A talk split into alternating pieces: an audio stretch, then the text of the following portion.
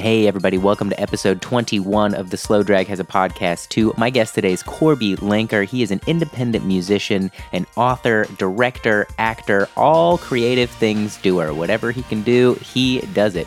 We had a great conversation about keeping your head in the right space to make sure that you can tackle your creative endeavors, taking a little breather here and there, and uh, how to navigate the world when you're looking out on social media, comparing yourself to everybody. That and so much more. Both Korby and I have Patreon accounts, and I highly encourage you to check them out. I'm the Slow Drag on Patreon. He is Korby Lenker. I will link you to those uh, Patreon accounts in the show notes. It's a great, great way to support independent music, support these podcasts, support all the creators you love, and get a little something out of it. All right, here we go, guys. Episode 21.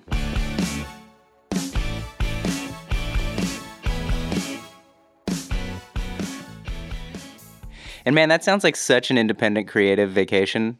like, yeah, yeah, that was great. Except like I need the... time to focus on learning something new so I can put out more stuff. yeah, yeah. I mean, it's it's yeah. I I think about this stuff a lot because um, you know, it's it's one thing to be a creative, and it's another thing to be uh, a creative that's able to pay their bills with their creativity. And mm-hmm. um, and you you have to be so flexible. I mean, I'm 15 years plus into this and the way I make money now is so different than the way I made money 10 years ago or mm. what I was trying to do. You know, mm-hmm. we talked about at the very beginning, mm-hmm. like when you came to town and you saw like the gatekeeper game and, and you had to be in, you know, with this crowd and like there was a lot of networky things and a lot of doors that wouldn't really open unless you kind of followed the protocol. And when I first moved to town, I too did that mm-hmm. and, you know, paid attention to who was you know, I was really trying to go for sync licensing when mm. I hmm. first moved to town, and um, so I paid attention to who was winning at that game, and then I would go to their shows, and then I'd you know like meet with them or, or meet up with them, and try to get them to have coffee with me, or sometimes successfully, sometimes not. Mm-hmm. And um, I don't hate that social stuff.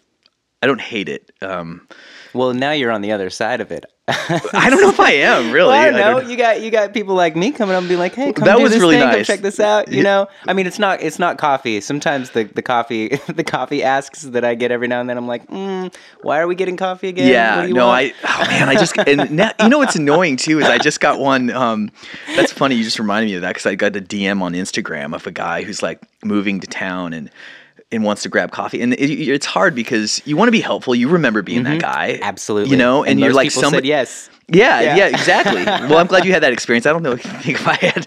Most, I wouldn't say most people, but some people said yes, and um, I was grateful to those people. And I didn't really. I knew that I didn't have anything to offer them, so they were were mm. totally throwing me a bone. I think totally. the difference though is that I learned early on to be um, specific with my asks mm-hmm, mm-hmm. and so that i had there there was an intention hey i'd like to get to know you more about like um, you know how did you this is like not specific enough but you know you, I, you have done really great in this um, one kind of tv mm-hmm. show or it like like it'd be fun to talk to you about that or could i buy you lunch or some kind of like some Absolutely. small thing like a mm-hmm. gesture of bringing something to the table even if it was like i'd love to buy you a cup of coffee and it's mm-hmm. like okay cool you know and, yeah. and when you get asked in a way that's like hey could we meet for coffee like you can just tell that that person is sort of they don't they're so unfocused or they so don't know what they're asking for they just right. maybe somebody told them your name and, and, it's so easy you're so easily you know it's so easy to get a hold of anyone these days mm-hmm. that it takes zero effort to like send somebody a dm and go or what an instagram message they blur all the words yeah um, and so that's you, you kind of have to be judicious about that, especially like time is so valuable. Mm-hmm. You know? And that's you know if you're just coming to town, that's you know you have an abundance of time. Yeah, you know, totally. and I think especially if you're if you you and I have have been down unfocused paths. You know, we've been at a point probably several times where it's like, oh, I don't really know what I'm doing with this particular project or where my next step should be. And it makes it really easy to sort of look around and just be like, help, which is what yeah. these like unspecific meeting asks are for. But you're so right to to save those up to when you really want to talk to somebody about something and you have a specific reason because then they're I don't know, they're helping you with their expertise and a story Yeah. that that means something to them instead Yeah. of just like a one-on-one seminar for Yeah. like what to do now that you're here at whatever point you're at. Totally. Yeah, yeah. Um, on that note, too, I, I was thinking about this. I have one, one of the most important professional relationships I have in town is I'm with this guy Tim Lauer, and um, he we started being friends. I want to say ten years ago, probably, um, maybe eight. And at that time, he was kind of an A-list studio guy for country records or any you know major label stuff. He's a keyboard dude, and um, he's since gone on to be um, i mean he was the, the executive music producer at the nashville television show for the last two se- or three seasons. You know he took over uh, buddy miller's job who took it over from uh, t-bone burnett. So he's like you know he's like his star has risen a lot and um but he was always kind of a bigger fish than me anyway why that happened i think back about this and it was really like so organic. I there was this this artist Mikky Ekko who was kind of bigger a few years ago. He's been quiet, but he was he was he's from here, and um, when he was just starting out, he was playing at like the Mercy Lounge, and I would go see a lot of shows. Early on, I went to see a lot of shows, and I, th- I would say that's a great thing to do if you're Absolutely. in town. Just go see music and see what moves you. It's like the worst thing you can do is fake enthusiasm. Like just because somebody's like successful and you just like want something from them that you Mm-hmm. don't even know their songs or anything, and people can smell that a mile away, and Yeah. it's just so disingenuous. And the town is full of that. It's and it's just you're not. That's not a winning strategy. Mm-hmm. Anyway, I went to see Mikky Ekko play, and it's like talent was obvious. Like he's just an amazing singer, and he was like selling you know EPs for five bucks, whatever. I bought one, and it was really listening to the EP. I was like, what the fuck is this? It's like this was made in Nashville. It just sounded way hipper than anything. It was like barely guitars on it, and it was obviously all like programmed drums and kind of going for a vision. And and it said it was produced by Tim Lauer. Okay, and I just remembered his name, and then like years later, a friend of mine hired me to produce a few demos, and he had there was a budget, and so I just called like all the big studio people. Hmm. I got- and and I'd gotten his like big studio, just like the studio cats of Nashville, who's mm-hmm. who's who are expensive and you know prohibitively expensive, but mm-hmm. they'll they're just looking for work like everybody else. So if you Right. have money, they'll and you're not terrible, they'll play you know they'll play on something. And so I called like all these guys, and they were like all down. And one of them, I got Tim's contact, and um, he's like, yeah, you know, I'll come over on Sunday, whatever. And so he came over. And the second I met him, I was just like, "This is the guy that I've been looking for. Like, this is the guy. He's he was really talented, but he was just like so wide open in what constituted music, like what he felt was possible, what was interesting to him. But he's also grounded in songs, like uh, whatever. That's he, I'm kind of almost describing myself too. Like I just really resonated with with his Sure. vision, and it was immediately obvious. And um, and that's all it was. We we we hung out. I think I gave him my CD, um, and it was like a short, you know, like six songs or something of things that I thought that I was working on now that I was excited about, whatever. Mm-hmm. and I d- also didn't expect him to listen to it or anything. I'm, I'm like, I know a lot of people give you a rec- their record, but I just think you'd like this, and I just think you're really an interesting guy, and it'd be fun to do something someday.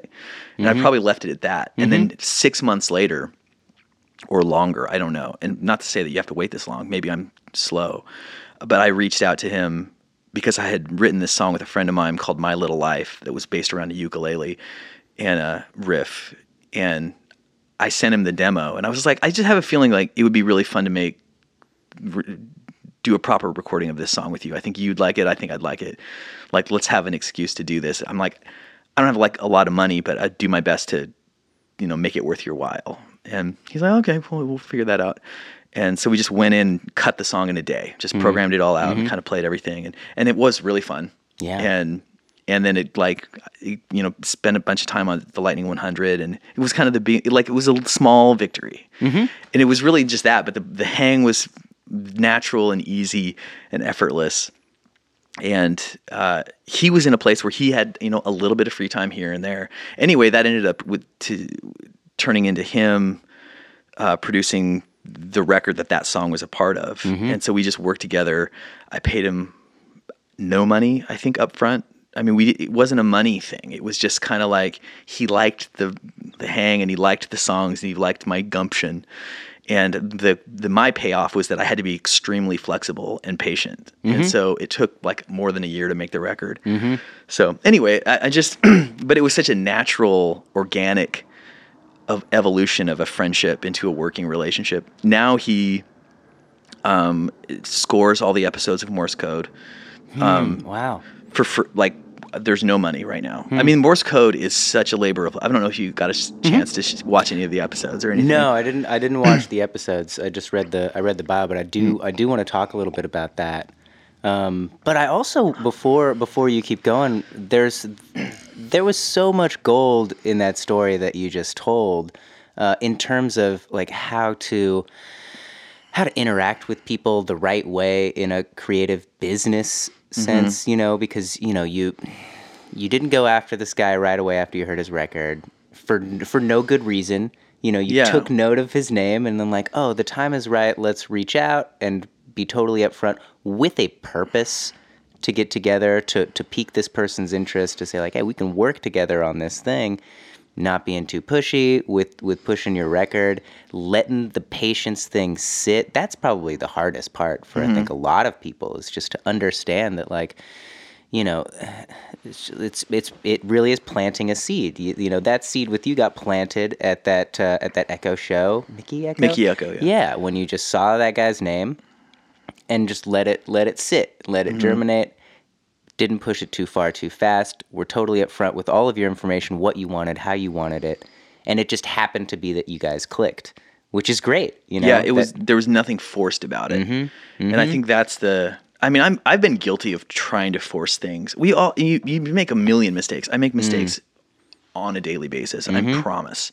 I think about them, um, but I I, I think but I try a lot. And anyway, but yeah, there's been things that I've thought that were seemed simpatico with approaches, and then learned really quickly that they weren't, hmm. or or was too excited. I'm like I've definitely been guilty of being too eager in hmm, um, mm-hmm. meeting somebody that that I jam- jammed with and then uh, gelled with, and and then kind of was just a little too too quick to propose another thing. And it's hmm, like mm-hmm. people can if it feels desperate you know it's like what we were talking about when mm-hmm. somebody reaches out for you to coffee for coffee and if it feels like a flailing ask it's off-putting and you, you're kind of like eh, I, there's so many things i could be doing with my hour an hour of my time is actually pretty valuable Yeah. Um, yeah. And once you realize that you it's it's gelled, it's in. Like Yeah. you understand once you start measuring your time and value as opposed to like this project or this song or this gig or whatever, it all becomes like, oh, this is me as a as a force everything that I do and all the time it takes and, and the actual physical product or the sonic product or whatever it is has its own value set based on the time and effort and the creative energy that is that I've built up, that you've built up, that we've built up for years and years and years and years. You mm-hmm. know, to just make this one quick thing happen, be it a conversation or a record or a TV show or any of these things. Mm-hmm. You know, so much more than just what appears to the public goes into it. Yeah, it's a groundswell of energy that is years in the making for any small public thing. That the public things are almost incidental. you know, it's like it's like the, it's a bobbing. Uh, it's like a duck you can see floating on the water between the waves, and the duck's head pops up. You know, for a second. and That's like a show that you have, or a big. You know, if you're you get a sync or you uh, you know have an opening tour or something but then the, you know you can't see the head again and there's ton that's ducks still swimming or it, it's just uh it's all behind the scenes i think about that with social media posting because that um, as an entrepreneur as you know it's a big part of the game you have to do it and um i've embraced it as much as i can. I try to i try to enjoy my work as much as possible. And you know like you, there's things you don't want to do but they are necessary. And then so i'm like well how do i make this necessary thing this thing that feels necessary to me work for me? How do i want to use that? Mm-hmm. And that for me turns into I mean, even in terms of like the platforms you choose, like I like mm. Instagram. I mm-hmm. like taking photos. I like framing stuff. Um, and I don't like Twitter. I don't like the community of it. I don't like how indecent people seem to be, hmm. and so I don't really use it. And I, mm-hmm. I like I actually deactivated it for a couple weeks a few weeks ago. I'm like, why do I even have this? And I'm like, okay, I probably just need to keep it open those you know a little Sure. bit and but I don't put any energy into it because I don't enjoy it and mm-hmm. you know if I if I did I would and maybe I would be I would have a bigger presence and there's things that Twitter can do that Instagram can't basically go viral you know like Twitter can go viral in a way with the retweeting thing and mm-hmm. Instagram mm-hmm. doesn't do mm-hmm. that but that doesn't matter like if you don't enjoy it if you hate it which I kind of do Yeah. I'm not going to spend any time on it. Why? Like I, it's that's there's other ways to move forward in life. You don't have to do things that you, if you just really don't like doing something, I don't think you should do it.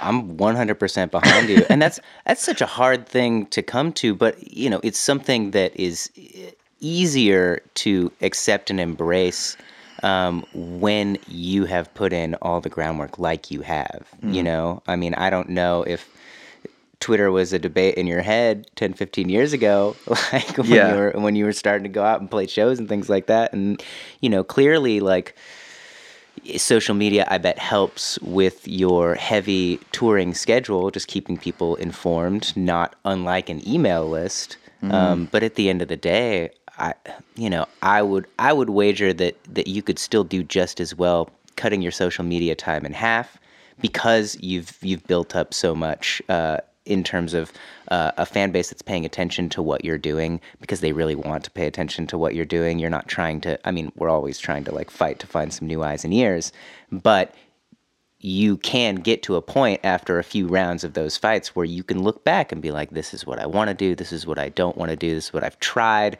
and this is how I know whether or not these are things that I want to do. And that's a powerful place to be, you know? Yeah. Um, I think that uh, if I've done anything right in my approach to currying favor with people who are unfamiliar with me, be it them larger fish in our pond or new eyes and ears in a, a prospective audience, it's kind of been this this attitude that I have and really have always had, which is if I'm if there's something I'm going to do, I'm I'm going to do it. Like I am mm-hmm. I'm just mm-hmm. going to do it. Mm-hmm. And if I'm asking, you know, somebody for a favor or a meeting or something, I'm not asking them to give me permission to do the thing. Or I'm I'm kind of coming with this attitude like hey I'm gonna go to do this thing. Um, I'm looking for this. Do you want are you interested? Do you want to help? And kind of people they might not believe you or something early on and pe- I think people particularly didn't. Um, we can talk about this project I did called Wigby which um, I did probably eight or ten years ago which had zero imp- like uh, its purpose was not to it wasn't for me. It was kind of for the community and uh, but it ended up being really helpful to me. Uh, but anyway like that was something i'm just like i'm gonna do this and i needed an engineer at that time. And so i asked you know do you want to help me do this? No? Okay cool. I went to the next guy do you want to help me? I'm, I'm gonna do this. And, and then i did. And uh, early on in those meetings people were just like okay maybe but now i think that people it's it's also my confidence is much higher too. Hmm. So when I know that I'm, if I set out to do something, I just all I have to do is look back and go like, well, I did it every single other time. There's I, I hmm. absolutely know I'm going to do it this time, mm-hmm. and it makes your vision. You keep raising your vision up a little higher, you know, mm-hmm. every time, and you're like, can I pull this off? And then and then you do.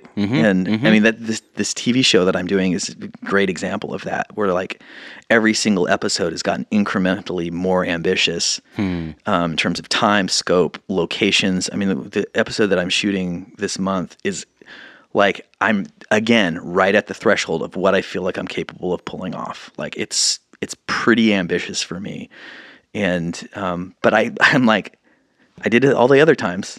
I know I'm going to do it this time. Like it's just weird, and then it makes your whole attitude different. I mean, like I'm shooting a scene uh, next Saturday, and it's a it's six pages of script, which is a lot to shoot in one uh, one go, uh, especially in the block that we have allotted. And I still don't have a location for it. And like, it's not to say that I'm not waking up in the middle of the night because I am worried about it. But I also, underneath all of that, I'm just like, I know I'm gonna. It's gonna be fine. I'm like there's th- uh, things I'm doing right after this our our talk um, to kind of further that, and it's I don't know. It's just really interesting. Like there's not this. The question isn't like can I.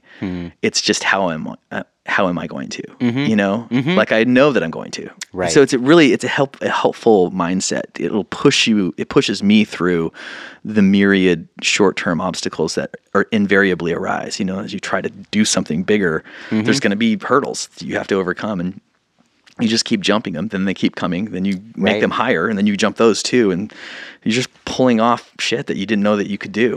Totally. And and as you do that, as you grow and do that, you know, those those bars that get risen that you were talking about, it's like it might be at such a small incremental pace that you don't notice until you look back over a couple of years and like see all of the things that you've done and how you've done them. And you can't really when you're doing that when you have when you're looking back you you don't have that that pressure and that anxiety that sits on top of your confidence right there ready to go. All you have is this new perspective and the joy of looking back at the things that you've accomplished you know sim- and sometimes simply by virtue of having done them you know whether or not they did what you wanted to do. Um, i'm curious about your latest project because you you have you have uh, dived into other creative endeavors besides music you know and i think for a songwriter, something like writing a book, which is something you've done, um, would come a little more natural and easy than something like producing a TV show, writing it, and starring in it. It seems to me like you're you're just fine with with uh, letting go to some degree, trusting other people uh, who who have a little more expertise or knowledge than you might have in a particular area. And I I, I imagine that filming a TV show would involve a lot of people who have some expertise that you might not have. This seems like a very different type of creative project than a record or a book. Yes, absolutely. Um, and that's part of the why I'm so excited about it. I'll, I, I'll say that, I mean, most of my income right now still comes from touring, and um, and I've been building up that, you know, spinning that top mm-hmm, mm-hmm. Um, for 15 plus years, and I'm just now to a point where I, you know, I've created a two-hour show that mm-hmm. I'm. Pr- proud of.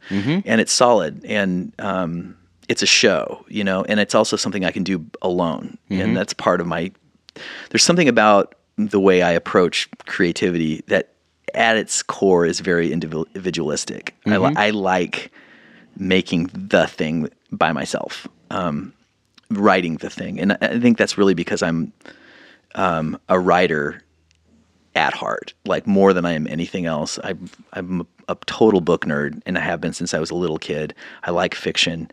Um, I like that dialogue that happens between one mind and another. It's two. There's two people involved, and that's it. You know, it's the reader and the writer, and that universe that's happening is very private.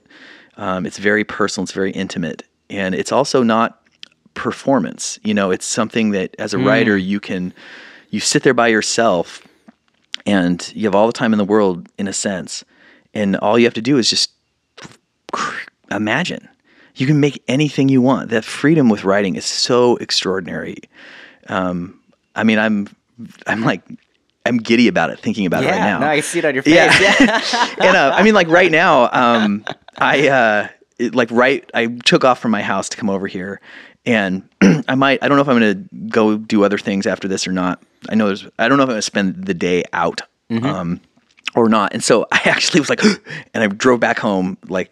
I'd been, you know, I went around the block essentially, came, ran in and got the paperback that I've been reading, um, and then I just I saw it when I got out of my car, and I was like, should I bring it in? And I'm like, are you insane? Like, you just keep talking to this. You're like take recording a, podcast. break, Yeah, you know, if you want to do some some open readings too, just like in so funny. Um, but I'm like I'm reading uh, Great Expectations by Charles Dickens, and it's like I'm almost done with it, and it's like all of the story kind of threads are coming together. And I mean, I live in this like it's so fun when you're reading. Um, there's you're kind of living in two worlds at any given time. It, like there's this one that you know we're sharing right now, but like when I'm driving other places, I'm thinking about this world that this guy created 200 years ago and these characters and they're Mm-hmm. real people in a sense and i i wonder what's going to happen to pip the main character Yeah. And, you know and I like his Oh, have you not read this before? No, I've never have read you it. Never seen like an uh, an on screen adaptation or anything no like that? no i haven't Oh, yeah Okay, cool. so i don't know i don't know Yeah, spoilers no please spoilers.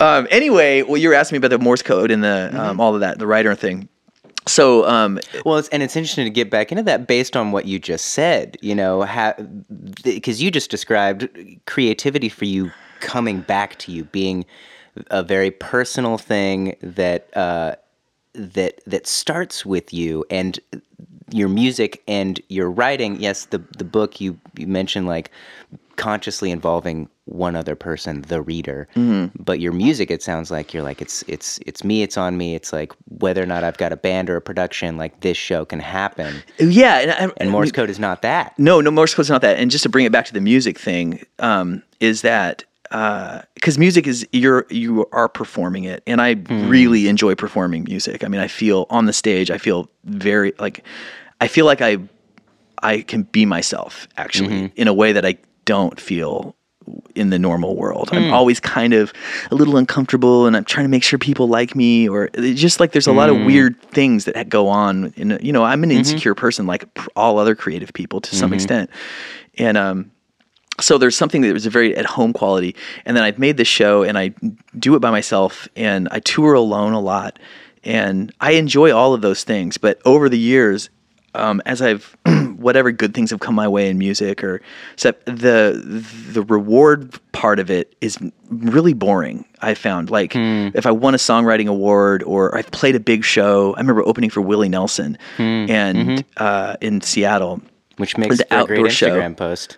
yeah, great Instagram post. Totally. This is before Instagram. It's probably in 6 Um, but uh, I came backstage. I was like so pumped, and there was like none of my people. Were, there was I had no people there. I was, I was just there by myself, and I like had to high five somebody. So I was just like, with one of Willie's roadies was there, and I was like, man, and he was just like, very reluctantly. It was Oh, like man. like eye rolling, That's so funny. and it was just like that was emblematic of uh, characteristic of some feature of that part of my life, and it's not it's not fulfilling. Like there's something I've, has, that's been missing in a certain way um, with that really individualistic pr- mode of creating, and then so the the TV show thing, and I got into it kind of in this weird, quirky way.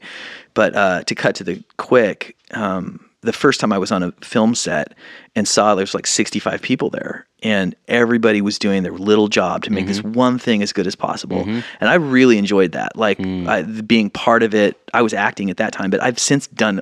I mean, I help all kinds of other productions in town, the indie stuff, and I'll do anything. I'll hold 'em- the boom mic or whatever and it- anyway, it was it was really motivating, uh, and so I had met what started really me making the show was that I got cast as a uh, a dad in a Delta Rae video. Um, There's who are my friends. Yeah, Yeah, yeah, yeah. And um, but we didn't know each other then. I kind of met them on the on the set. But Mike uh, McKee has been on the podcast. Oh, nice. Yeah. Okay, cool.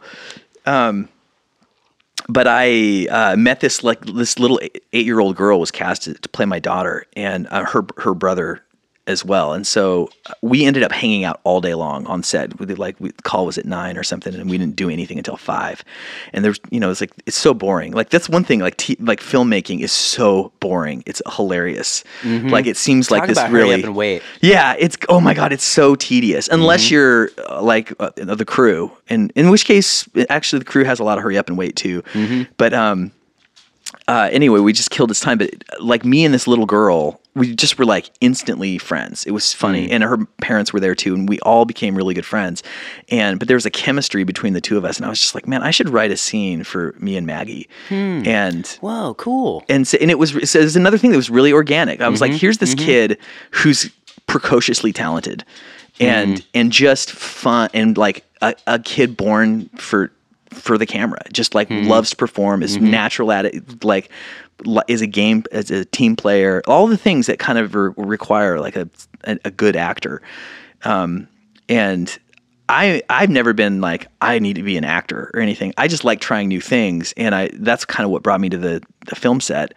And and I met Maggie, and I just there was something there, and I was like, I'll just write this scene, and then I wrote the scene, and I had written a kind of version of a larger TV show a year before, and I was like, what if I kind of smushed this idea down into this new idea, and this scene with me and Maggie could be the first scene in the film and kind of or the show and sort of establish the relationships between the main characters and the stakes and we'll see what happens and so i like wrote this like seven page script Mm-hmm. the scene between the two of us and gave it to her and then we rehearsed it and i was just like we are totally doing this now because it was good. You know i Mm-hmm. Could feel it. Like it gives me ch- chills now. And um and then so i you know by this time i've been in part of an acting studio in town for the last three years. Oh, cool. so I know a lot of film people now, and um, there's a it, it's an interesting time. The filmmaking thing in Nashville is like the at the it's opposite uh, side of its journey than the music thing. The music thing is like this not ossified, but it's you know like Music City, USA, and people Sure. come here to be big stars, and Yeah, yeah, there's a machine involved, and uh, the filmmaking thing is like the Wild West here because it's not in Atlanta. Like there's tons of real shows that are shot in Atlanta, Mm-hmm. but it's close to Atlanta, so there's a lot of people that live here and are in sh- stuff down there. Right. Um, but within the the community itself, there's just like a lot of projects and people kind of excited to help each other, and so um, so I made a lot of friends and actors and, and crew in Nashville in the last couple of years. And so when I had this idea and I wrote this scene, I was like, here's this idea. This seems worthy worth pursuing.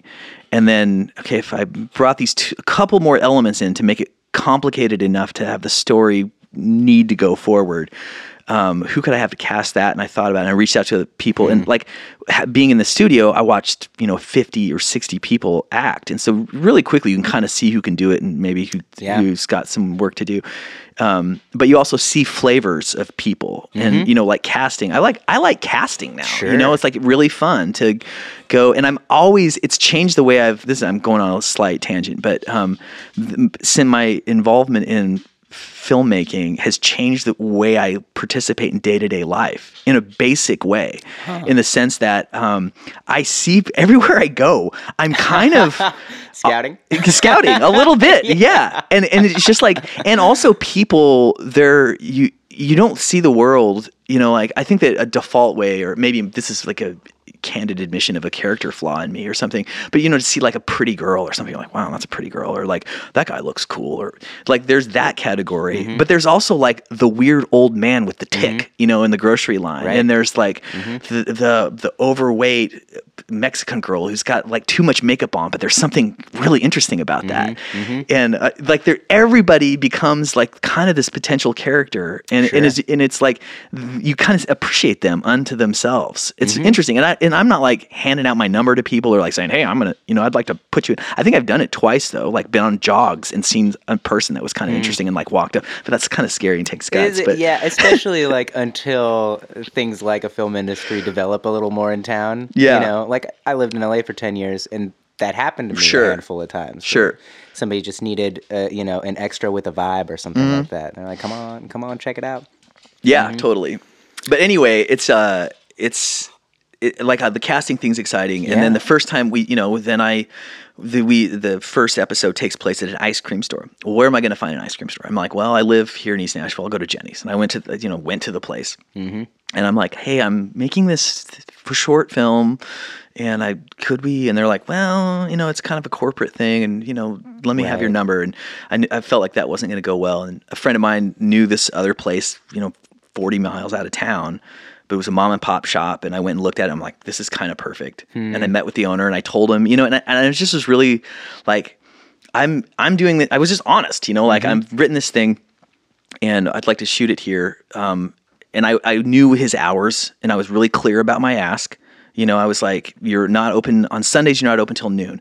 If we could get in here at six and be out by noon, would that you know work? And I don't have a location fee, but I'll I'll buy all the breakfast for the whole crew, and there's gonna be like 40 people here from you, and we'll pay for all the ice cream. And he's like, well, yeah, that sounds fine. Mm-hmm.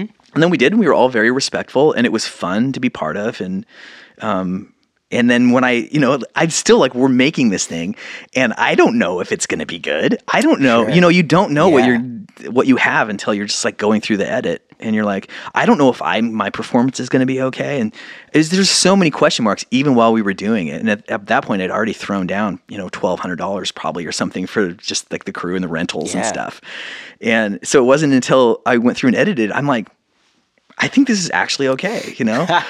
it was, and then I took it to Tim, the And Tim this Lauer. was the this was the seed scene that you're talking about. Yeah, th- mm-hmm. exactly. Like mm-hmm. Maggie and I rehearsed it, and then I, you know, cast the other people, and then we it was film shoot day, and we shot the mm-hmm. whole thing in about in you know, it ended up being like eight hours or something, mm. and and cast it, or I'm sorry, uh, edited it, and and that was another thing is that like there's no way I could have done this had I not made you know dozens and dozens of music videos and performance videos and other silly things that I used to make just for fun that I didn't know why I was doing it or um, and it's like now I, I, you know, while I did that, I found out that I enjoy editing, I, and I enjoy like film editing is not so different from music production in a sense. You know, you're creating uh, narrative, um, and you're putting together different elements, and you kind of have to see the forest and the trees at the same time. There's a, there's a lot of overlap there in those skills. Yeah. And um, anyway, I just you know like went through the edit and the file management of of a production, even a smaller like that ended up being like a seven minute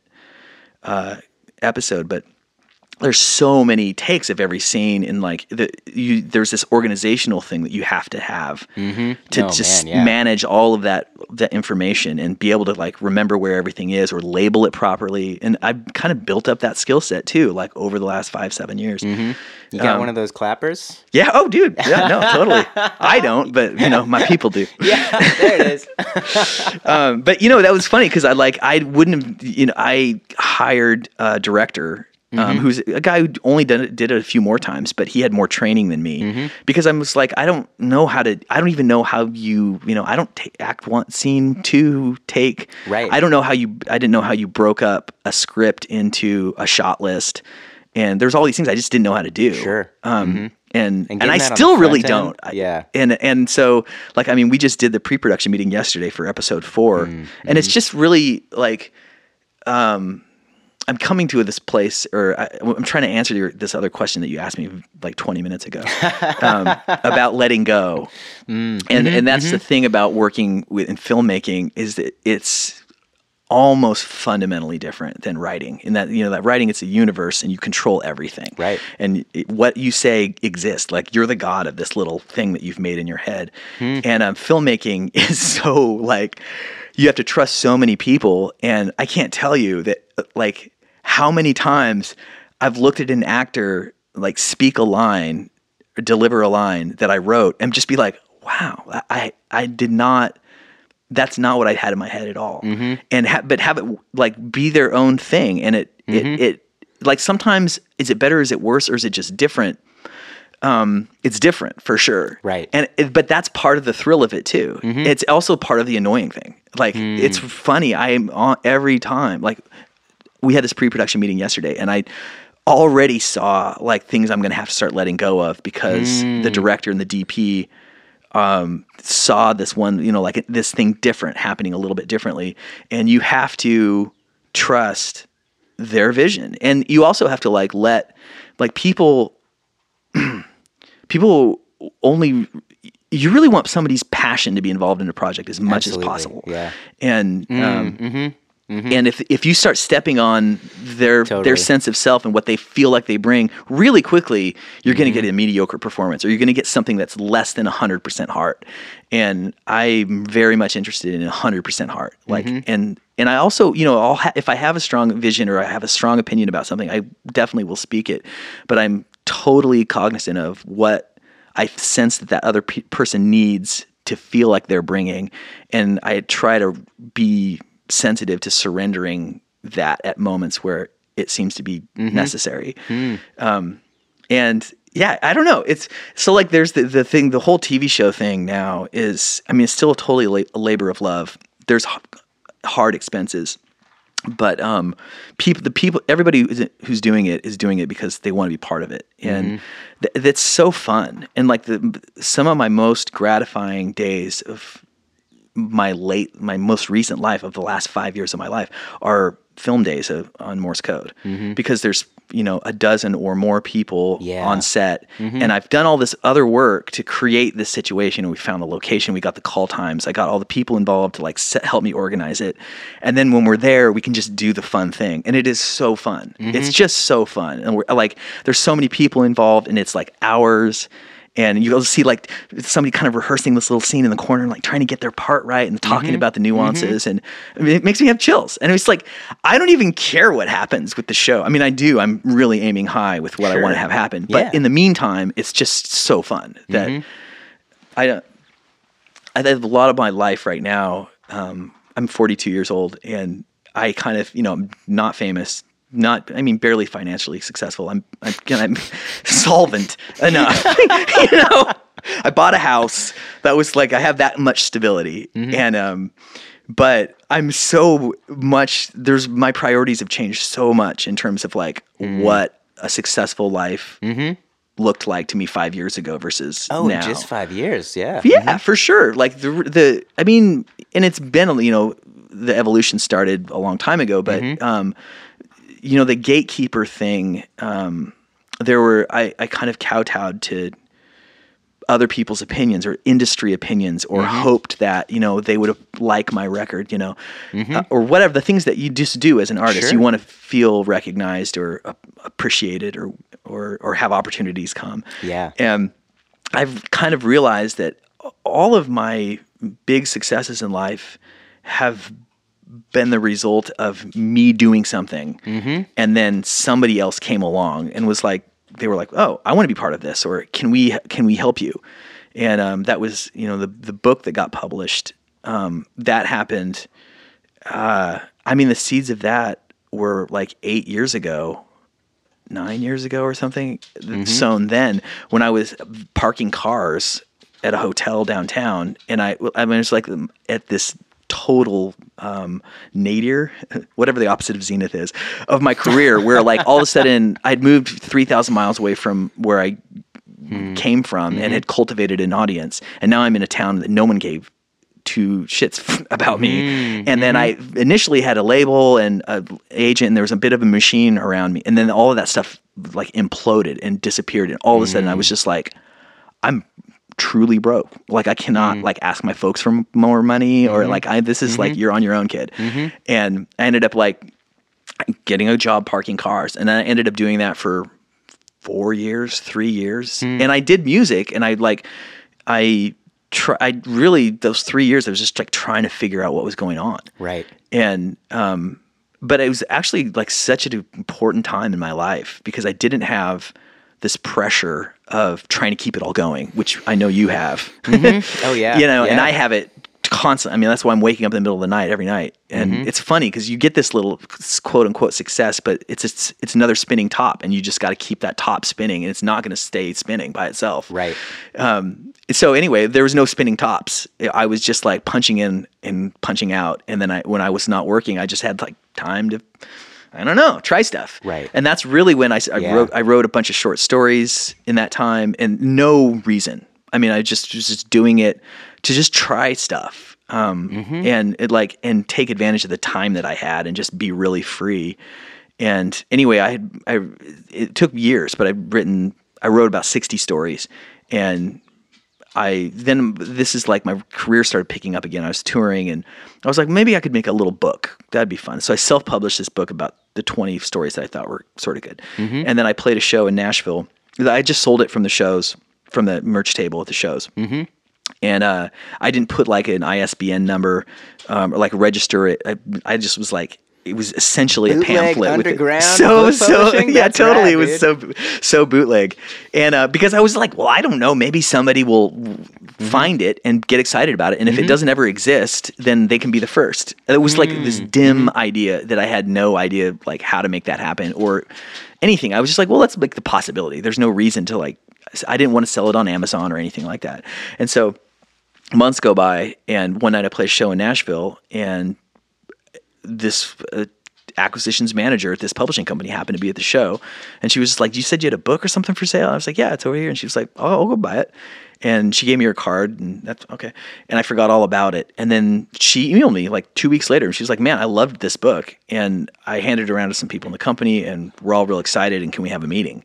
I was like, you know, crazy. And that ended up being the book got published. They sank a bunch of money into it. It got and was warmly reviewed, and it it has this whole life of its own. Mm-hmm. And that uh, I thought about that when I thought about this the Morse code show. I'm like, you know, that's let's just go with that template because that seemed to work. Yeah. And the not waiting for permission, I think, is really important to any creative person. You mm-hmm. know, I think a lot of creative people um, they see they they they see the infrastructure and they're like, okay, well, how do I fit into this infrastructure? Like, where is my role? And that's not a terrible way to mm-hmm. think, mm-hmm. but with that comes a lot of permission asking. You know, you're like the gatekeeper approach, and you're like, mm-hmm. well, do you like it like this, or maybe I should go like, I put- you know, I- you know, you're just like, I'll tweak it, or I don't know. You have to like, I mean, at any creative level, you have to ride this weird line between being like rigorously true to yourself and also being open to suggestions or paying attention to what's out there. If if you're trying to make money, there's a market, and the market mm-hmm. likes things and it doesn't like other things, and Sure. you, you, you kind of have to be a little bit aware of that. Anyway, there's this crazy dance, but with a if you're gonna go, just go do something, and then trust that it will find its audience or I think that people get excited about that and respond to it mm-hmm. and want to mm-hmm. be a part of it and um yeah And the hard part about finding those things is it's not crammed down our throats like all of the the mainstream uh, creative projects out there. You know, it can be. Luckily, the, the internet is out there. You can search these hashtags on Instagram and start to find so many creative individuals like you and I who are not famous but are paying the bills and being as true as we can to to ourselves to find those audiences. You know, finding the audience is really the hardest part of the whole thing. for sure Because if you are able to focus on this is what I want to make and how I want to make it, you're going to start by building a foundation that feels really good to you. You know, you're not going to be two, three years in trying to keep up this uh, facade or, or make sure that you're making something that people like, whether or not you like it, which, you know, turns art into a terrible job. You know, it's like I, I thought I think about things like that. Like I, you know, I did a handful of like hotel gigs and stuff like that, where it's mm-hmm. like two, three, four hours of just like whatever when no mm-hmm. one's paying attention. I'm like, yeah, this is playing music and this is a paycheck, but it's not, it's not what I want to do. So Yeah. when you stick to what you want to do, and and and you know, find a way to make it work for you for however long. Yeah. that feels so good, and that really does connect and resonate with people. I think that's true. And that said, I also do think it's important to be not so precious with mm-hmm, your mm-hmm, vision mm-hmm, that you paralyze yourself or render yourself irrelevant or or uncooperative. There's a lot of pitfalls. And I think that I mean I still do this, you know, gigs I'll take. Well, I kind of know going into it I'm not going to love this gig, maybe. Um, but this guarantee is right and it's in the right city and the routing's good. You have to, you know, I'm just saying, like, I make compromises. Absolutely. I totally do. And, um, but I try to be strategic with them. And I don't like being surprised. You know, like if I think that a gig is going to be something and it ends up being like not that thing, um, I don't, that haven't, hasn't happened to me in a while. Um, but it definitely happened a lot when I first started going out and I would just, you know, like I was just hungry to play and Yeah. I would just, you know, as you, mm-hmm. as you are, when you're young, it's God, it's such a, I'm so glad I'm not 22 trying to figure this out now. Really, uh, I wouldn't mind the energy. no, I get that. That's, but I'm not sure I would still do the trade because when I was mm-hmm. young, and even when I first moved to Nashville, I would take. I mean, I was just I didn't know where I fit, and and I so I would try anything. And you spend a lot of time trying stuff that is Yeah. Yeah. not a good fit for you, but you don't know until you try. And Sure. so, and I've definitely been like a trier since you know day one. And but I spent so much time barking up the wrong tree, you know, and um, was it this tree? Is it this tree? Is it Yeah. this? And now I feel like I'm I'm still trying stuff that I'm not sure that is it going to work, but I'm not fl- flailing. They're not hail marys, or they're not like totally divergent things that I, maybe, maybe it's this, maybe it's that. Um, so yeah, it's uh, it's it's nicer to start to know who you are. And you know, and that's like you're. We're all still discovering that. I'm absolutely discovering that. I don't know where the show is going. I still struggle with. Am I doing this because I'm don't think I have anything left to say with songs? Am I am I just do I just not want to get better at my instrument anymore and so I'm just like creating this other outlet? Am I like where is this going? Am I like who are you to stand up in front of a camera and like be the star of your own TV show? Oh my god, gag me. You know like I and Mm-hmm. No, I don't This is really interesting uh, path to go down because, you know, just like anything else in life, your friends, your romantic relationships, your general interests, you know, they're going to wax and wane in terms of the attention that you can or want to give them. You know, Yeah. it's so it's so hard to not uh, pigeonhole yourself, put yourself in a box as like I am a musician. You Mm-hmm. know, it's like there there are just gonna be times in every musician's life where they don't want to hit the shed or they don't want to write another song or they don't want to play this song again and again and again and again. Mm-hmm. You know, and to do something else. But it's like you know, creativity itself. That's that's in everybody. I really do think that like if you are someone who is inclined to make things, you can take that just about anywhere you want. And mm. you know, talking about all the things you can do. Like I was lost in that for years in LA after one of my bands had broken up that was my job for years.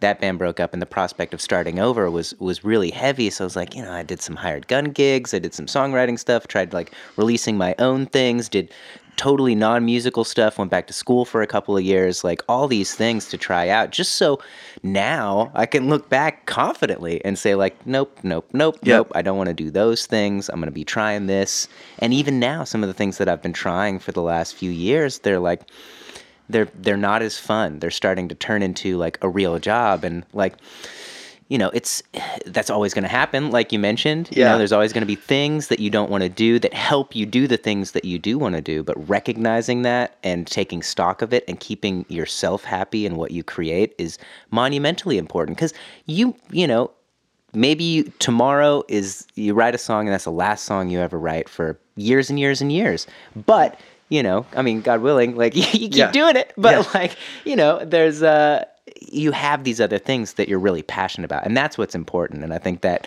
i can understand the dissonance there if like if you did want to just dive into this tv show and have that be your main main thing and work that to be your main main thing the way that you've worked really hard to have music be your main thing that helps you support these other things nothing says you can't make that flip again and again and again I think that's true. Mm-hmm. Dude, can I pee? absolutely yeah yeah yeah Yeah, what we I mean, keep just making this stuff, and yeah, just and making stuff. evolving yeah. you know not not feeling stuck being able to talk to yourself about like oh these are the things that i want to make and Yeah. having the giving yourself the confidence and time to make them i'm actually really happy that you mentioned that that period of your life where you hit a speed bump started making money from non-creative endeavors like parking cars at a hotel or whatever other people do you know i've mm-hmm. had plenty of service industry jobs myself. And even like even now like you know i'm coming up next month will be my three year anniversary for the slow drag Um, Congratulations, man. Thanks. Yeah, it fe- and it feels so good to stick to something like like one of my main problems I think in my in my youth and especially when I wasn't in that band I was talking about, which was a years long project, was like just flip flopping a little too soon. Mm-hmm. You know, not sticking with something long enough to really see the results. Mm. But being allowing yourself the time to get your head right is super so important. You know, I've, I've this happened. This is one of my things that I that I do is I have so many thoughts running through my head because I, you know, I have people like you on the show all the time that are super creative, really interesting, make all these great points about being a creative individual. I had like some solid point about working a day job and then getting back into it. But I think, uh, oh, in part, it's like I, it's been on my mind lately to do something like that simply simply for the fact that like sometimes you need a break from that plate spinning Yeah. um, just just to get focus back you know it's like i'm i'm i stress out about some of these creative endeavors especially when they're you know they don't go as planned or you know you're you're in a you're in a, a wane part Yeah. in an ebb part instead Yeah. of a flow part. Sure. You know? Meanwhile, seeing like somebody's Instagram post about Oh, the God. biggest show they've ever played in their life, and they're so grateful for all their friends, and Yeah. like, who, who am I? yeah.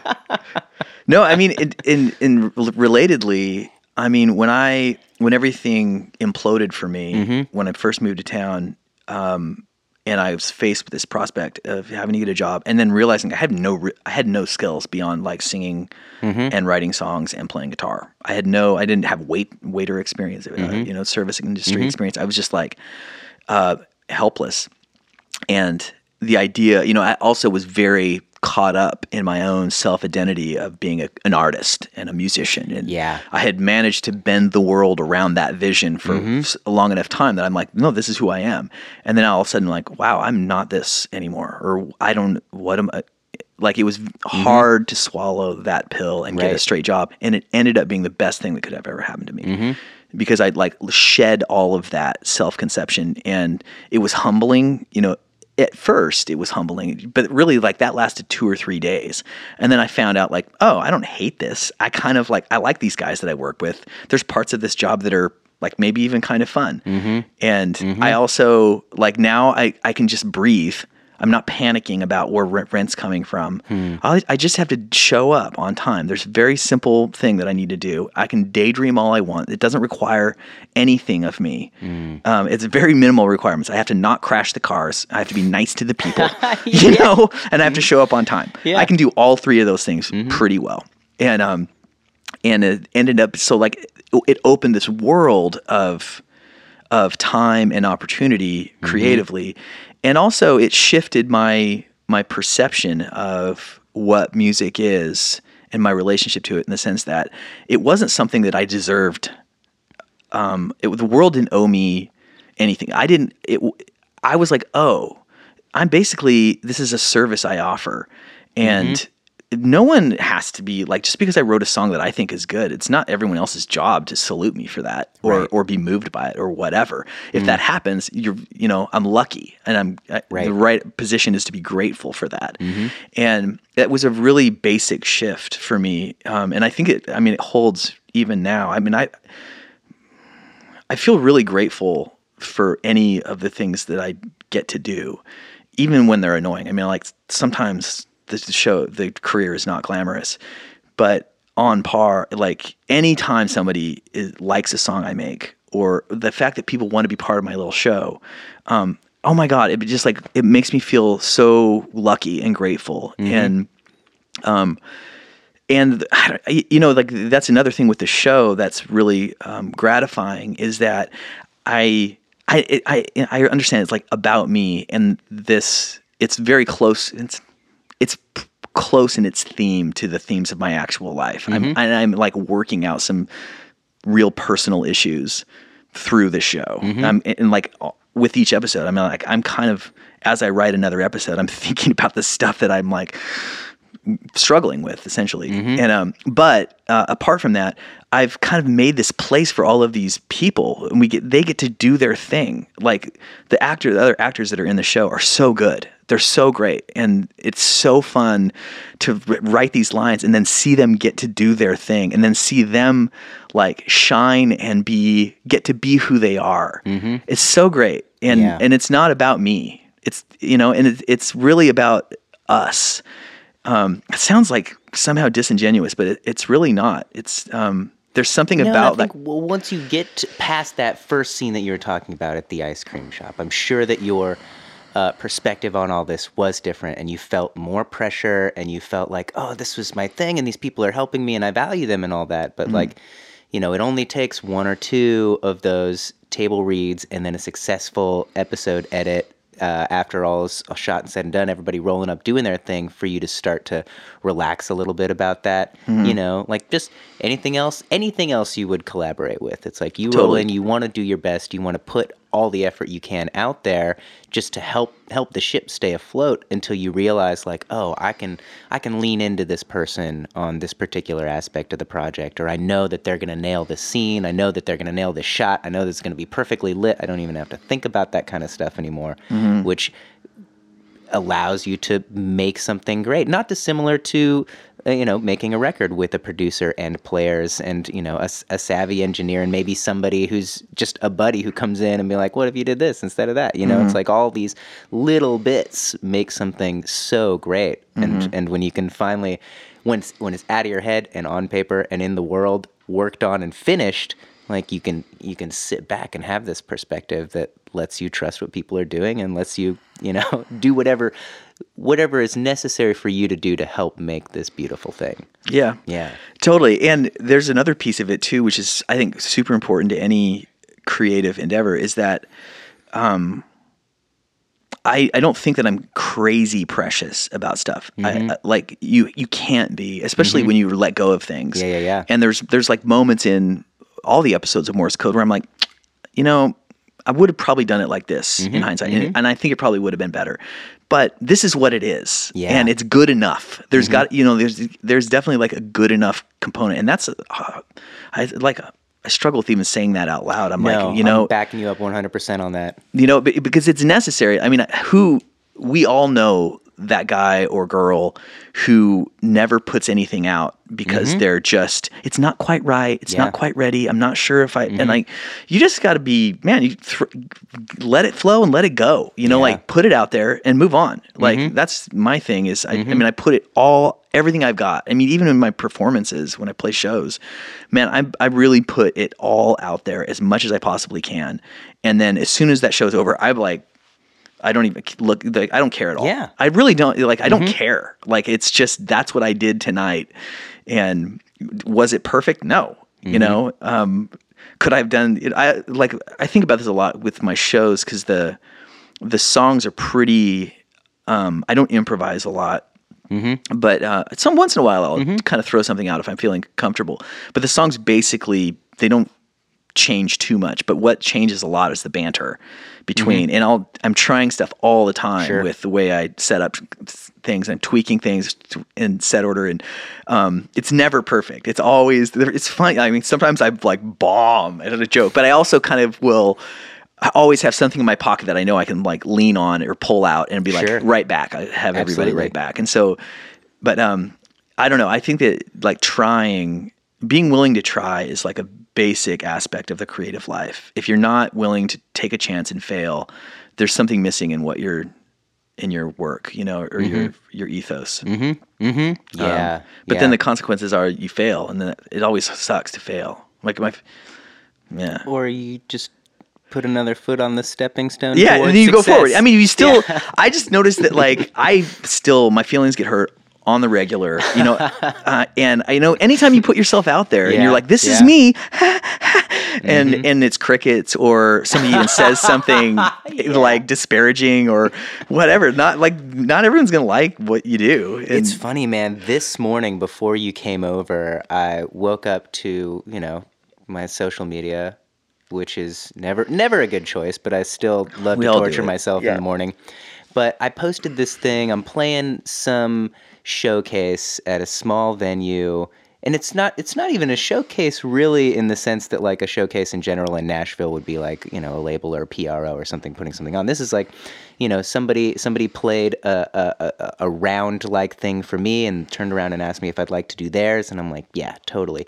So they share the flyer, I post the flyer, and I wake up and it's got so much more engagement than this than the stuff that I'm trying to get people engaged with. You know, right Yeah. now I'm putting out this podcast every week. I have a weekly online concert series where someone comes on, we do a Facebook live together, jam some jams, and I release two songs a month, uh, a, a studio version and acoustic version. And these are the things that like I'm like, yeah, fuck yeah, this is Yeah. feeding me right now. I'm Yeah. doing this. You know, it's like, hey guys, new song out, check it out. It's like two likes and no comments, and it's Right. like, uh, and then there's this other thing that is like, you know, it will be fun. I'll enjoy it. It's fairly insignificant to me compared to the other things that I'm doing, but people fucking love it. Yeah. I don't know. I don't know Yeah, how to dude. deal with that. I mean, I think it's yeah, that's that's painful stuff. And um, I mean, I think that a good strategy, and I'm not I'm not saying this as advice to you at all, um, but just like for me, yeah. or is is as much as you can to draw as a widest circle around your project Hmm. and make it as inclusive as you can because people are essentially selfish, and Nashville more so than a lot of other places. I mean, it's just it's we all we especially if you moved here and you're going for it, you're a creative, and you realize that you know it's super hard, and you want to be a star and so on. But uh, if you to the extent that you can make includes like serve somebody else's need like i think that's you know not to bring it all back to the show again but um i'm not delusional about that and in in in my asks. Like i'm even like episode 2 this is a good example of this but um episode 2 of morse code there's a scene between the main character simon and uh, this guy kenneth Pattengale, who plays basically himself. He's one half of the Milk Carton Kids, so he's he's a pretty big, much bigger star than I, I am, or his star is much higher, whatever. Um, but and I only know him because we go to the same coffee shop all the time. I see him all the time, and um, we got to be kind of friends. And he's like the first time I met him, I was like, this guy is a snarky motherfucker. Like he is an asshole, but he's funny and he's smart, and he's got kind of this face that like he's you know it's like that thing you see somebody, you're like you're the villain in this show, or you know, and um and also Eh, talked to him enough about music stuff, and he was kind of at a place. And there were Milk Carton Kids were between records, and he was a little ambivalent about it all, just a little bit. Mm-hmm. And so I was like, this guy, if I create this opportunity for him, he's mm-hmm. doing me a favor because he has nothing really to gain in by doing this. But I think it would be interesting to him, and so I mm. wrote the scene uh, between him and this character, and he basically gets to go off the handle, and he gets to act. He gets to do something fun, and it, I knew they would like be fun for him, and it would also be kind of a get for me because he's. Uh, He's, it's nice to have you know guest stars in your show, and um, I'm doing that again with this this, and it ended up being great. Like, and he, it's it's funny and it's got an inside joke. He pl- plays guitar like David Rawlings a little bit, a lot of it, and um, or he did more so than he does now. He's, but anyway, that's part of the joke of the show, and um, it's it, it works into the character and the plot development, whatever. Uh, but I'm doing this next episode. There's a guy that I know who's a singer songwriter tour. He's like me, um, a little bit older, but hardcore road dog, and and a talented guy, and he's been around forever, and people know him.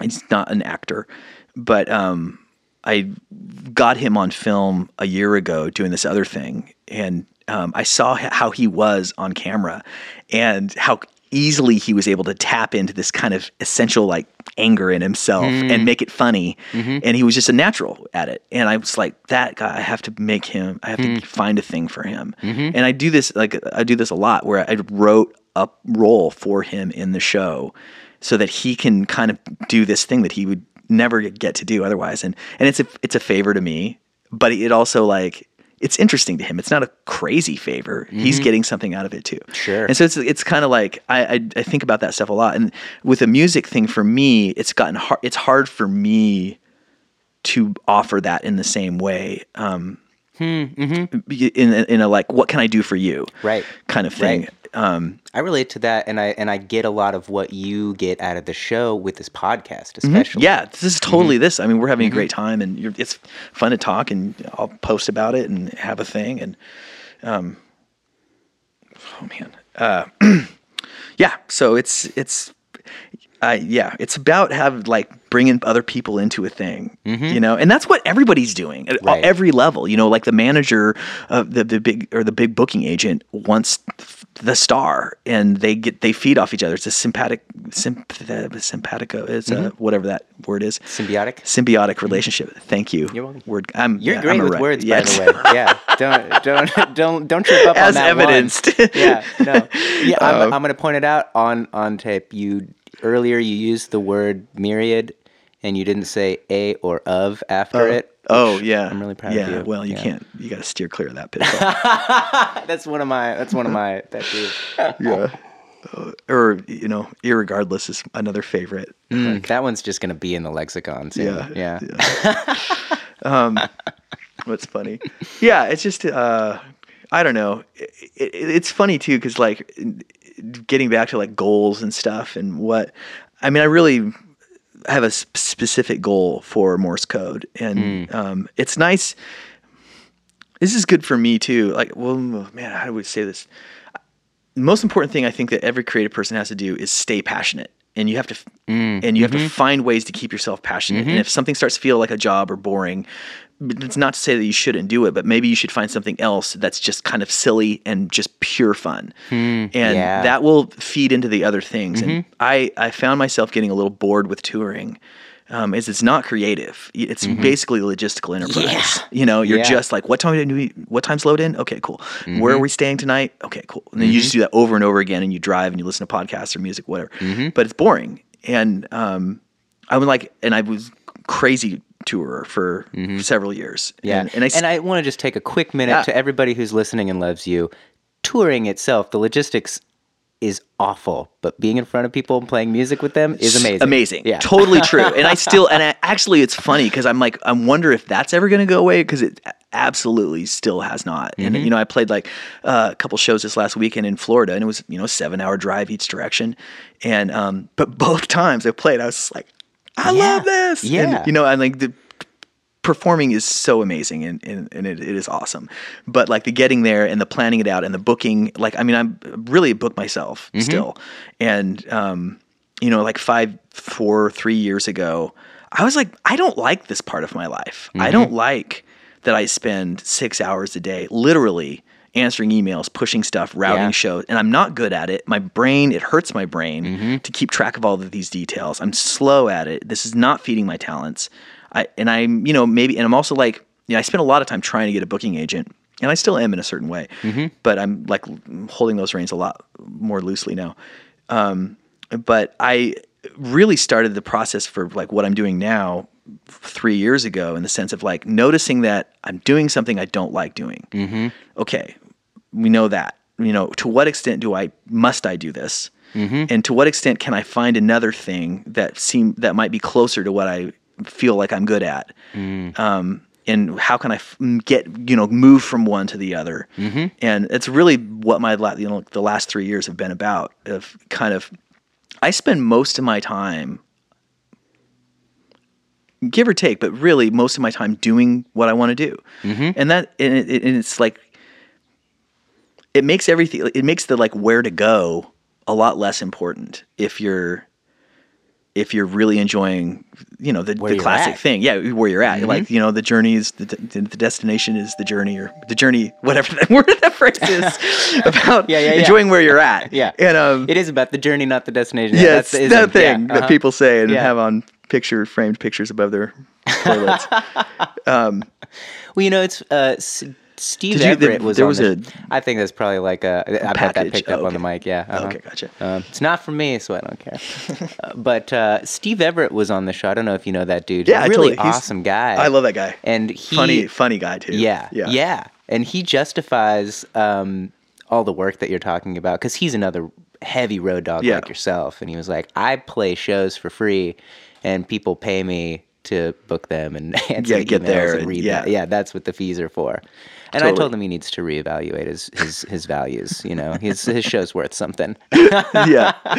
That's funny though. But no, it's a good. That's a great perspective. Mm-hmm. Um, but yeah, I mean, it, I, and that's all of us too. At some point, you realize that like this is your life, you know, Yeah. you and you want to go, you, you want to get bigger, you want to play shows, you want to grow, Mm-hmm. you want to feel relevant, but. I- i- you know, also you have to go like, oh, this is my life. I'm spending my life like this. Mm, Like, mm-hmm. I better enjoy it. And if I don't enjoy it, I better figure out how to make my help myself enjoy it. And um, yeah, it's and it's I don't know. It's funny because like I, I I think that to the extent that you spend your waking hours kind of in pursuit of something that's meaningful to you, that's a win. And Yeah. you know, you get bigger, you get smaller. I've noticed this too. It's like as uh, my music career has gotten a, a little bit bigger, um, it's nice to make a m- more money for sure. And and maybe opportunities come a little bit more easily than they used to. That's also really nice. But there's also like a new set of problems that's created er- at every level Absolutely. you know? And it's just funny the yeah there's it's not like a quality uh, an unqualified win to get at a, to a higher level in your career. I can imagine being like a star and having a lot of you know people around you that would not maybe be a good fit for me because you're you're like you feel like their their opinions are going to weigh in. You feel like mm-hmm. I mean I got to please them, and you don't want to mm-hmm. lose your booking agent. You don't want to say something stupid on Twitter. You don't. There might just be like a lot of pressure, mm-hmm. and and also you're like you are aware of other people chomping at the bit to get where you're at. Absolutely. and that's pressure. And I don't know. I'm really interested in freedom, you know, and I have a lot of it, and that's feels great. Yeah. I mean, my my short term goals are to get to a place where the show is I can pay everybody what they're worth, mm-hmm. and and that's still self interest because I my, the biggest frustration I have right now, or the the most patience I have to exert is maybe a nicer way to put it, hmm, mm-hmm, um, mm-hmm. is because it is a labor labor of love for everybody, and so people have to fit you know the show's needs around their schedules, which means Right. ra- you know, like waiting mm-hmm. for things to line up. And it would just be nice if I could just hire everybody and be like, this is, you know, the gig and, and it, it'll just go faster. Um, but that's, but I also know that if the show gets to a place where money's involved, it will change everything and it will change people's relationship to the show and their perception of what they need out of it. And I'm fine with that because of what I would get. But I also know that that would happen. And, and that makes me more grateful for how it is right now, where people are just like, yeah, yeah, no, totally, I'll do it. Yeah. Um, so it's just, it's important to, you know, be grateful for the, the hiccups or the, uh, the maybe difficulties of the present. Which you know, I, I I kick myself often for not being like this ultimate Zen master of living in the moment and feeling grateful for all the things I have. Like that, yeah, there's there's this commercial that pops on uh, around the holidays where it's like this family wakes up and, like everything in their house is wrapped in uh, wrapping paper. Have you seen this? They like turn on water. They're like, oh, we got running water. Oh, there's a refrigerator. There's a car, shoes. Yeah. like Yeah. you know, every now and then, yeah, I have days like that, you know, especially surrounding music and creative endeavors. But Mm. it's so it's it's uh, it's it's easy to not feel that way, I would say. And so it's uh, you know when you realize it, it's such a beautiful thing, and you know taking stock of that, and you know it, just the smallest things, reaching out to the people who are involved, or just you know who are paying attention and saying like, "Wow, thank you, I really feel it," is a Mm-hmm. super cool thing to be able to do. But yeah. It's not always there. That you know, the the pressure is there more often than yeah. anything else. To, and you guys just be like so wary of comparing yourself to other people. I Yeah. Mm-hmm. know that we all do that, and I'm mm-hmm. as as guilty of it as mm-hmm. anybody else. Yeah, and I wanted to say that a little bit earlier is like, you know, when you were talking about like being a big, big star, you know, it's like there's there's only ever going to be one biggest star in the world at mm-hmm. any given time, you know? And you know, most of the time it's not you. Yeah. and so to keep up your Joneses with yourself is is one of the most amazing things you can do, which is I think virtually impossible to do if you have Facebook, Twitter, Instagram, any of these social media platforms where you can see what other people are, are doing. But if you're not really paying attention to that, if if you cannot pay attention to that, man, talk about freedom. Like, Yeah. to to shut down the social media and just be like, okay, this is what I'm doing this month based on what I did last month, and I'm doing better than I did before. Mm-hmm. Awesome.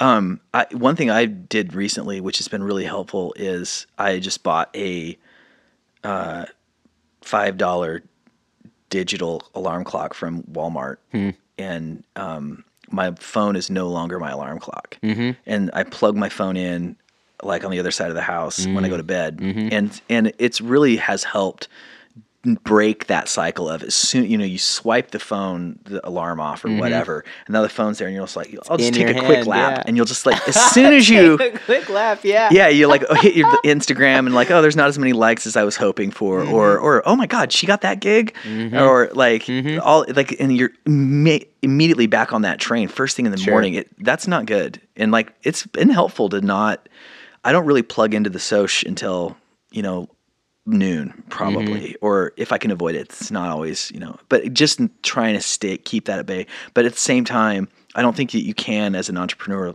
log off indefinitely Mm-hmm. you gotta you gotta play ball and you it's also you gotta kind of feel that stuff i mean I- that's im- you can't just like live Yeah. under a rock. Mm, You know, that's not the way forward. You have to. The way forward is sort of like accept that people are more successful than you at any given time or less or whatever. Right, that the right, world right. is happening.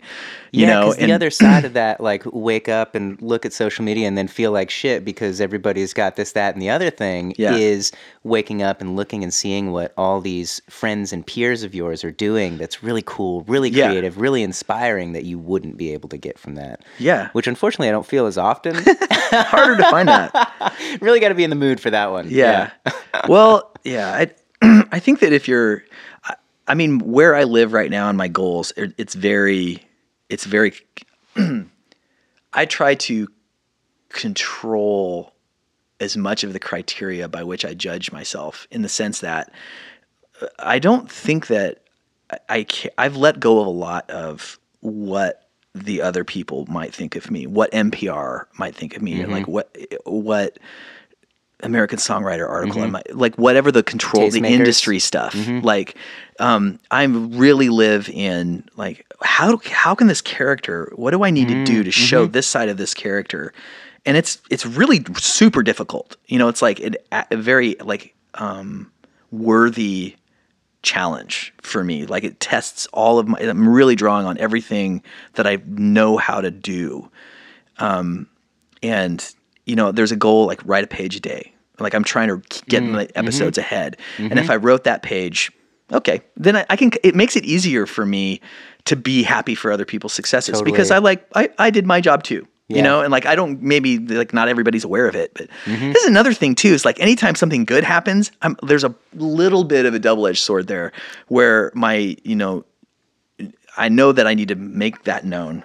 Um, like if I got uh, a video premiere or something, that, that that's something that happened maybe last week, and I'm like, "Ugh, there goes two and a half hours of my life as I like put it all through the machine, set the captions up, you know, like it's so true. it's so much Yeah. time. And th- that's the other thing is I know and I remember that when I Oh, see other people's posts and stuff and they're like so beautiful and they're now we're here on the beach and that they're like I know for a fact from like my own self is that when I'm actually doing something me like actually working, actually doing stuff, I don't have time to post. Mm-hmm.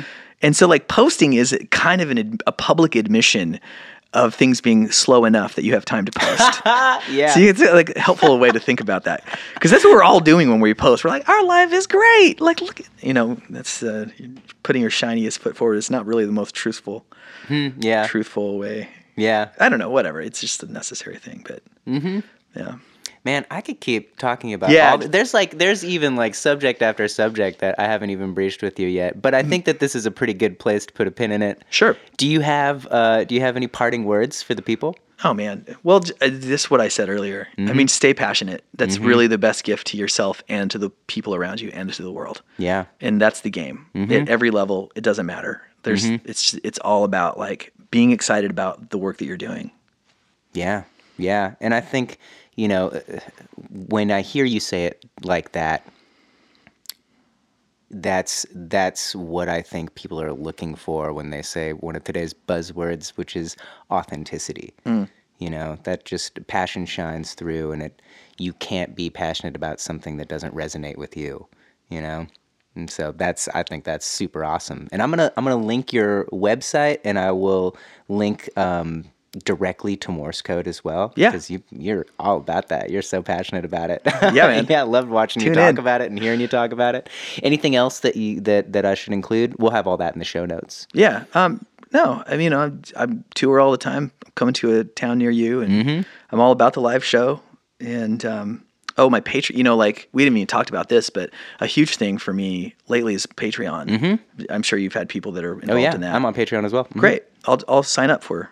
Have I not? I probably haven't think yet, so. but Yeah, I we'll will. do a little mutual sign dude. And that's good. what's great. I mean, I, I I'm all about helping my Patreon friends and sh- Mm-hmm. and signing up and um, shouting them out because that's one important way for me to have a modicum of income Mm-hmm. that's more or less steady, you know, and and it's and it's my world and it's all contingent. I mean, my job it makes it easier to justify the harebrained shenanigans that I'm doing on a regular Mm-hmm. basis because I owe it to my patrons.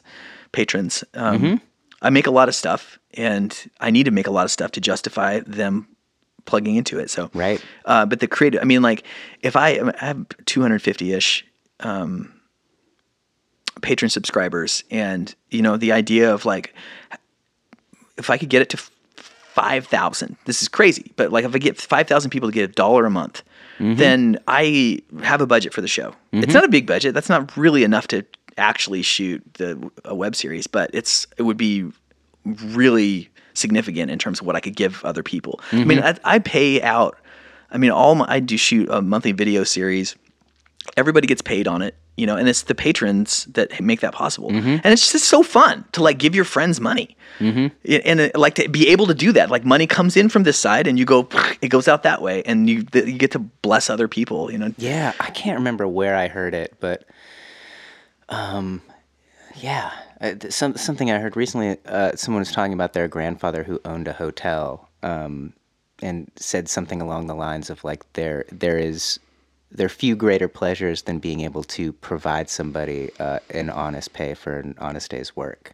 And there's there there really is something about that. Absolutely. Because we've all we've all been through these these times where it's like we just need that. We need somebody to like offer us that that uh, that that valet job or that that awesome show gig or you know just just something that like helps helps get us out of our own world and helps us propel forward as well because mm-hmm. we all need the money all the time. Mm-hmm. yeah, hmm.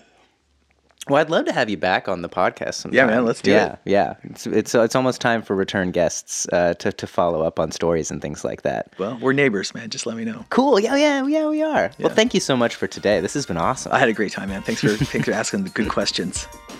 Hey, thanks again for listening to The Slow Drag Has a Podcast too. If you enjoyed it, you can head on over to theslowdrag.com where you can become a patron of this podcast, the music, all the art that The Slow Drag puts out into the world.